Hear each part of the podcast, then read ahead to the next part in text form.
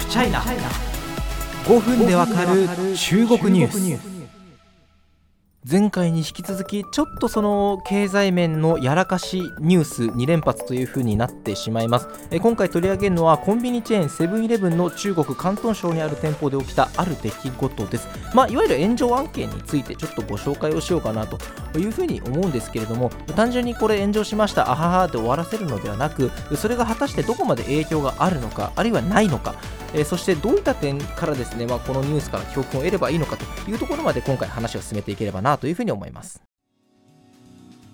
さあ SNS で批判の的にされたのは広東省にあるセブンイレブンの店舗です、え、中国メディアによるとアルコール入り飲料の販売促進用のポスターにターブをゾエ、メイジーホエという内容のキャッチコピーをつけてました。このターブをゾエ、メイジーホエ、まあ、あの非常に、韻を踏んでですね、あの分かりやすいんですけども、内容がやっぱこれは僕としてもよろしくないと思います。日本語に訳すとどういうものかというと、彼女が酔わなければノーチャンスということですね。このポスターの写真がネットユーザーによって拡散され、これは性的暴行を誘発するものだ。そうですよね。酔わせて何とかしてやろうなんて、これは性的暴行です。えー、低俗なマーケティング手法だなどと批判が相次ぎました。え結局ですね広東省でセブンイレブンを展開する関東最一便利店、まあ、これはそのセブンセブンテンのフランチャイズの加盟店を募って展開する広東省に本部のある中国企業なんですけれどもこちらが声明を発表しましてポスターは店舗が独断で掲示したもので本部の許可を得ていなかったというふうに釈明しました。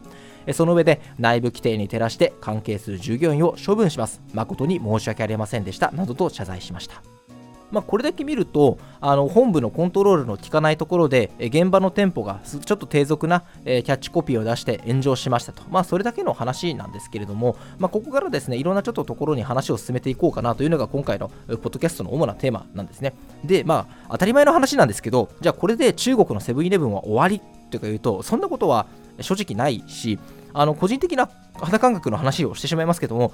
これでじゃあセブンイレブンの業績とかその中国へのマーケティングに対して何か影響があるのかっていうぐらいの感じでは正直あります。もちろん反省しなければいけないしあのノーダメージだからやっていいってことはもちろんないんですけれどもただそのマクロ的な視点で見た時にこれおそらくインターネットで日々起きている炎上ネタの一つとして修練するんだろうなという感覚を得てます。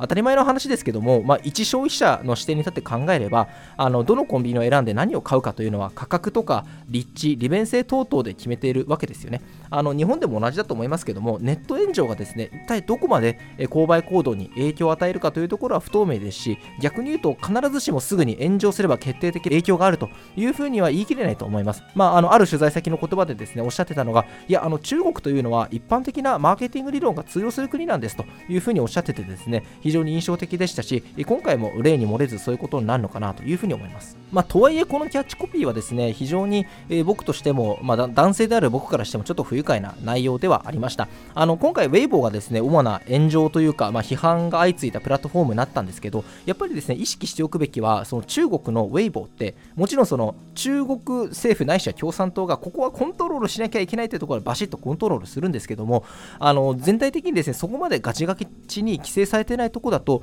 何て言うんですかいわゆるこのあの中国が言うところの西側諸国的なリベラルな価値観がですね結構強いですよ。あの例えば同性婚を認めるべきだとか LGBTQ の人を差別してはいけないだとかあるいはその女性の昇進とか社会活躍にガラスの天井を作ってはいけないだとかそういった内容がですね結構バイラルするということはあります。それはもちろんなかなか中国のあの現実社会がですねそのように変わっていかないことの裏返しなのかもしれませんけれどもいわゆる中国のウェイボーにおけるネット世論としてそういう傾向がたびたび現れているというところはですねこれは各企業のマーケティング責任者の皆さんもですねぜひあの意識していただければ非常に便利なポイントかなというふうに思います。で、え今回ですねこの炎上がじゃあセブンイレブンの中国の業績に影響あるかっつったらないと思うよみたいなお話をちょっとしてみたんですけど、稀にですね、影響の出る炎上もありますというところを今回ご紹介したいなと思います。それは何かっていうと、まあ、官製ボイコット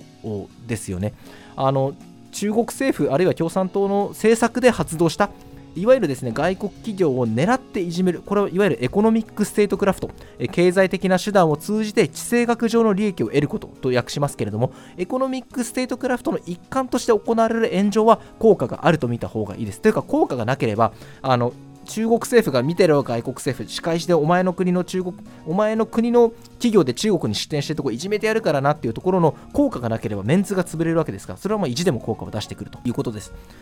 まあ、そのあの一つの典型例がですねあの H&M ですよね。あの衣料品とかで有名ですけれども。あのこれはですね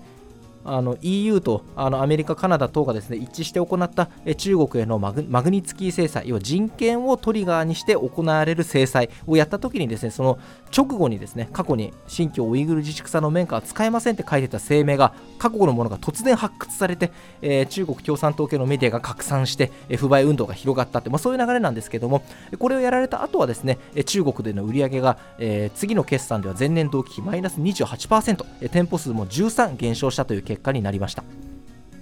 まあ、このように完成ボイコットの場合、しかもま完成ボイコットの標的に合うか合わないかっていうのはですね一民間企業の努力で一体どこまで回避できるかというのは非常に不透明というか難しいと思うんですけどもこの場合はですねやっぱり一定の影響が出るというところは考慮すべき点だと思います。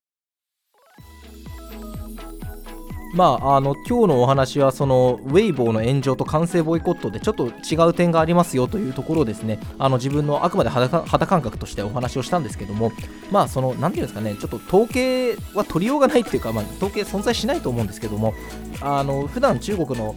人と話したり中国のネット空間をウォッチしている身からすると、まあ、大体ウェイボーで週に何件かは炎上案件っていうのが起きるわけですよね。でその中国の炎上ってその完成っていうんですかねその共産党主導あるいは中国政府主導で行ったものっていうより単純に人々が起こった結果起きてるものっていうのが多いと思うんですよね。あの中国でこれが批判の的っていうふうに記事を書くとまた共産党がやったのかみたいな風にあの某ヤフーコメントとかでいろんなコメントがつきますけど僕は割とそうじゃないのかなっていうふうにま推測をしていてあのやっぱりあの中国の人々が怒ってこれは違うんじゃないかこれは現代の価値観に合わないんじゃないかということでお怒りになったってことはあの割合としては多いんじゃないかなという印象を抱いてます、まあ、いずれにしろこういう炎上が起きたら日本でも中国でもやることは変わらず早め早めの消化をしましょうというところがポイントになってくると思います。